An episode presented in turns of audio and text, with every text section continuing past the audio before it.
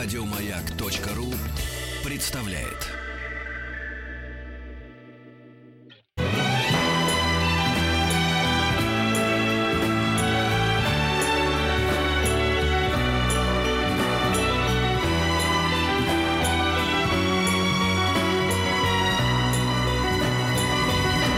Спутник кинозрителя. Ну и снова здравствуйте. Э, Переходим к, собственно говоря, текущему репертуару, да? Да. А, а, что сказать? Э, Главное, конечно, что выходит, это зеленая книга. И, наконец, могу чуть более детально рассказать про эту картину, чем раньше. А, ну, на мой взгляд, это а, фильм, каких сейчас практически не делают, вообще не бывает, потому что это эталонный Голливуд, который мы смотрели в детстве, и могли бы смотреть в детстве, если бы показывали Голливуд в России, в СССР, наши родители и их родители. То есть то, чем Голливуд, начиная, не знаю, с 20-30-х годов, когда он впервые сформировался, славен. Это фильм э, с э, с, с добрыми слезами на глазах. Это э, драмеди, то есть э, комедия с драматическим подтекстом. Это великолепная актерская игра, это блестяще написанный сценарий, это, конечно, совершенно искусственная конструкция, хоть и основанная на реальных событиях, но убеждающая тебя более чем полностью. И это фильм, с которого ты выходишь, э, став немножко лучше. Вот. Я не знаю, совершенно честно, потому что очень люблю американское кино, в том числе современное, когда в последний раз я что-то подобное вообще в Голливуде видел. Поэтому, когда я слышу про этот фильм, что он типовой, обычный, что это, ну, подумаешь, сколько мы таких видели, э, во мне все внутри протестует. Да, это не Куарон, это не братья Коэны, это не какой-то выдающийся художник, который себя самовыразил. Это совершенно другая ситуация. Это вообще режиссер низового жанра. Э, Питер Форелли, э, половинка дуэта братского Форелли. Вместе с братом Бобом он делал, в частности, культовый фильм «Тупой еще тупее», «Все без ума от Мэри» и ряд других менее удачных комедий. Вот, э, ну, я не знаю, или Питер Форелли всегда э, хотел сепарироваться от брата и снять что-то более серьезное, или э, просто так вышло случайно, что именно этот сценарий, эта история попали именно этому режиссеру в руки, и все сложилось. Так тоже бывает, особенно в Голливуде.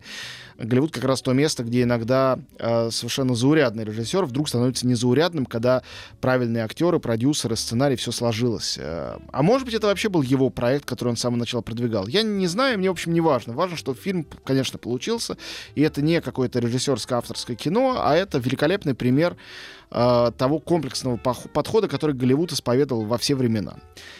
Теперь немножко о сюжете, хоть я чуть о нем рассказывал, но вот э, заново как бы. Зеленая книга. Что такое зеленая книга? Зеленая книга это путеводитель реальный 60-х годов, изданный для чернокожих. Э, они уже не были, как мы все понимаем, рабами, но эпоха сегрегации еще не закончилась, психологически-то уж точно.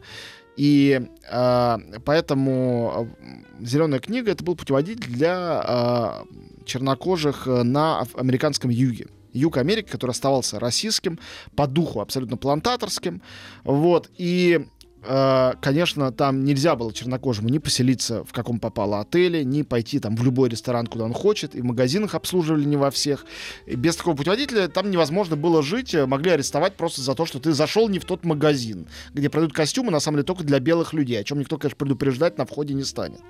И э, сюжет этого фильма такой, это, повторяю, правдивая история, хотя она так обработана для фильма, что превратилась в совершенно неправдоподобную, но она правдивая.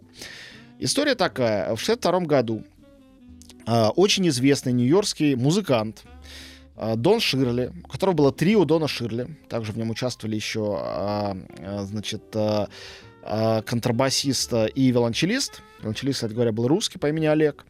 Вот, они отправились в турне из Нью-Йорка, где они жили и работали. А Дон Ширли был невероятно успешный человек, один из первых национально успешных чернокожих музыкантов, э, доктор литургических наук, а также, по-моему, там философии и там чего-то еще. Литургических? Да, абсолютно, так бывает.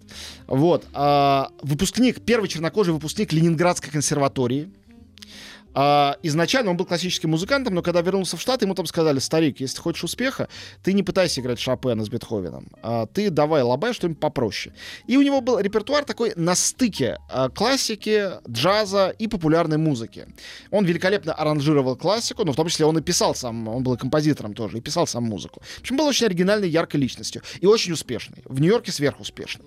И вот он отправляется вовсе не за длинным долларом, а потому что верит в, скажем, просветительскую миссию свою в турне по э, Южным Штатам, вплоть до самой Алабамы. И, конечно, и звукозаписывающая компания, она понимает, как это важно стратегически, и он сам ужасно боится, что там с ним что-нибудь случится. И сюжет в том, что ему ищут водителя, который мог бы быть немножко и телохранителем тоже. И нанимает человека по имени Тони Болтун, Тони Лип там его зовут, Тони Губа. Вот. Э, Тони Болтун, он вышибала из легендарного когда-то нью-йоркского клуба Копа Кабана, который как раз закрыли на э, реконструкцию на два месяца. Ему нечем зарабатывать на жизнь. И он с удовольствием, хотя он э, тоже обладает всеми же расовыми предрассудками, это Тони Валилонга, на самом деле его фамилия. Он итальянец э, из Бронкса. Вот. Э, чернокожих он недолюбливает, никому он не доверяет, любит только свою семью, но э, деньги хорошие, 125 долларов за неделю, и он соглашается поехать вместе вместе с Доном в это самое турне. Ну и понятное дело, что случится с ними обоими за время этого турне. Будет много приключений, в том числе очень неприятных. А Тони проникнется этим а, странным, одиноким, рафинированным чернокожим музыкантом, абсолютно влюбится в его музыку и будет его защищать ценой а, ну, большого риска. А, а Дон Ширли поймет, что, несмотря на все его одиночество, в мире есть люди, которые способны его понять и его простить э, за его высокомерие, за его снобизм, за то, что он никогда в жизни не пробовал KFC, KFC никогда не слышал э, ни Арету Франклин, ни Литл Ричарда, потому что он слышал только Шопена с Бетховеном. Вот. В общем, происходит, э, с одной стороны, социальное сближение, в котором э, в более выгодном положении музыкант, а с другой стороны расовый, в котором более выгодном положении, разумеется, белый, а не черный. Это роуд-муви, а, то есть дорожное кино, это бади-муви, то есть кино о приятелях, это великолепный актерский дуэт, и я даже не знаю, а, ну, конечно, мои симпатии на стороне Вига Мортенсона, который набрал 20 килограмм, который итальянцы играет так же а, раскайфованно и убедительно, как он играл русского когда-то в фильме «Порог на экспорт», где он играл ФСБшника, и тоже был невероятно убедителен. Вот но и Махаршала Али, который э, сейчас играет в настоящем детективе, который лауреат Оскара за фильм «Лунный свет», тоже замечательный актер. Вот три роли я его видел, все три абсолютно разные из разной области. Он очень здесь хорош и гениально похож. Похоже, что он гениально играет на фортепиано. Не знаю, как это сделано, как он тренировался, но это действительно выглядит очень классно. Вот, в фильме и музыкальная составляющая, и сценарная, и операторская, все практически безупречно, и все без выпендрежа. То есть в нем вообще нету ничего такого вот ну, искусственного, деланного, попытки произвести впечатление. Этот фильм пытается сделать только одно, как бы растопить лед в вашем сердце. Ну и, конечно, циничным людям он противопоказан, хотя, с другой стороны, в нем столько чудесного юмора, что смеяться вы будете все равно. Вот, трогательное и смешное в нем находится в какой-то очень правильной э, пропорции. Поэтому ну, посмотрите зеленую книгу, а, даже если вы вообще не по этой теме, не по этому режиссеру, не верите в это все, сходите посмотрите, это правда очень классно. И э, фильм уже получил, напоминаю, э, Золотой глобус как лучший фильм года, лучшая комедия, хотя, повторюсь, это не вполне комедия. Вот, э, и если он получит Оскар как лучший фильм года, тоже будет очень классно, если не получит, будет не страшно. Это не какой-то такой всемирный шедевр, который без Оскара умрет. Э, будет хорошо, не будет, не страшно. У фильма уже есть приз Торонского фестиваля фестиваля приз зрительских симпатий, единственное, который там есть. И это тоже неудивительно. Это действительно кино для зрителя в первую очередь. Вот. А, ну и что, прокатимся в темпе по всему остальному, что у нас да. есть. А, не то чтобы тут какой-то потрясающий набор, но неплохой. А, Значит, э, во-первых, красивый мальчик. Это э, фламандский режиссер, ну, бельгиец, э, Феликс ван Грунинген сделал в Америке эту картину. Она, как я понимаю, тоже по реальным событиям. Это история э, очень благополучного человека, у которого красавчик сын э, молодой становится наркоманом. И о том, как они вдвоем, отец и сын, с этой драмой пытаются справиться. А, ну, не все хорошо кончилось. Это есть, повторяю, эта книжка, где хэппи-энд. А, даже, по-моему, две книжки. Одни воспоминания написал сын, а другие отец. Но суть в, тут в актерском дуэте, прежде всего. Отца играет Стив Карл, а сына новая суперзвезда мирового кино Тимоти Шаламе, который играл «Зови меня своим именем». Действительно невероятно симпатичный, красавчик. То есть название «Красивый мальчик», оно соответствует действительности. И у него уже своя фан-база. Тут ругай фильм, хвали фильм, неважно. Эти люди в основном женского пола, но не только. Ринутся, конечно, это смотреть. Э, и получат все, что хотели.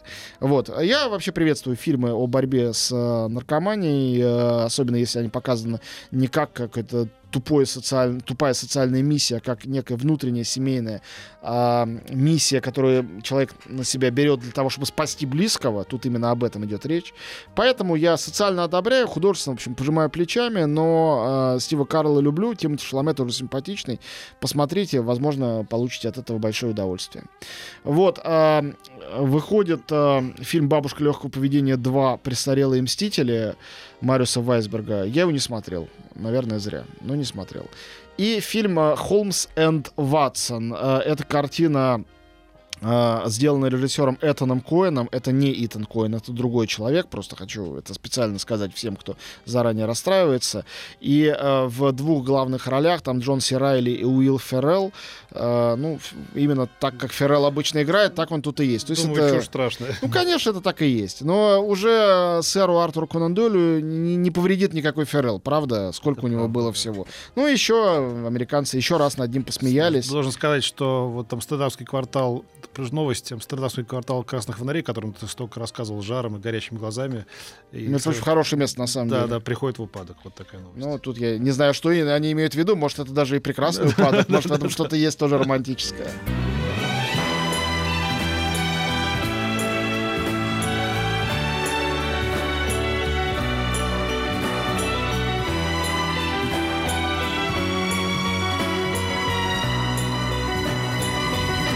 Спутник кинозрителя.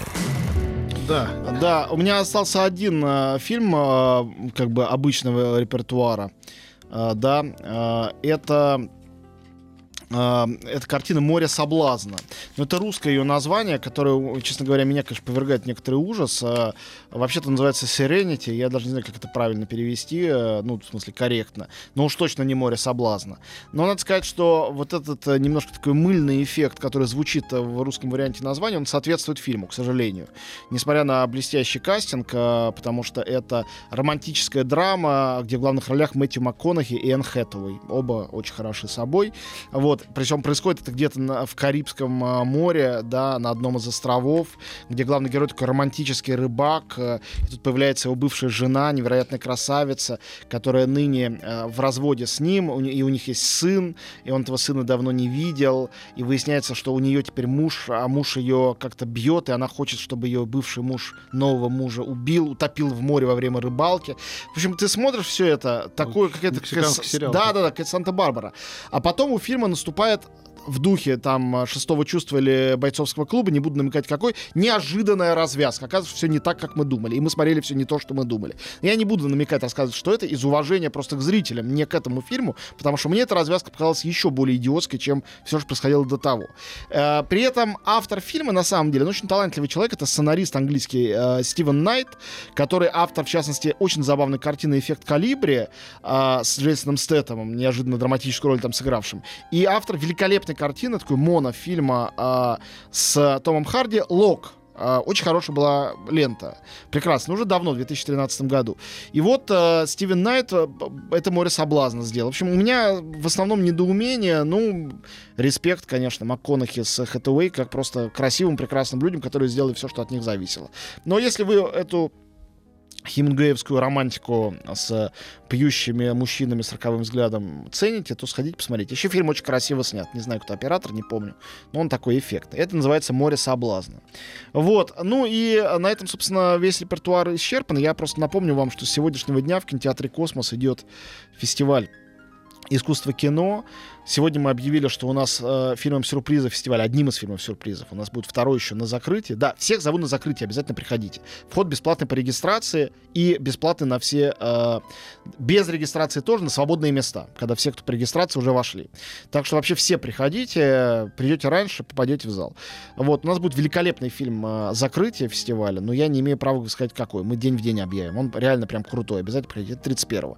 Сегодня мы показываем Айку Сергея Дворцевого, фильм э, из э, значит, шорт-листа Оскара и э, лауреат Кан. Ну и впереди у нас румынская ретроспектива э, и показ всех серий «Звоните Ди Капри» на большом экране и огромное количество лучших фильмов прошлого года. Завтра «Война Анны», награждение призом искусства кино первым в истории. Каждый день по три показа в кинотеатре «Космос» и кое-что в кинотеатре «Звезда». Приходите на наш э, кинофестиваль обязательно. Приз уже учредили. Глядите на да, них. Да, да, и это только начало.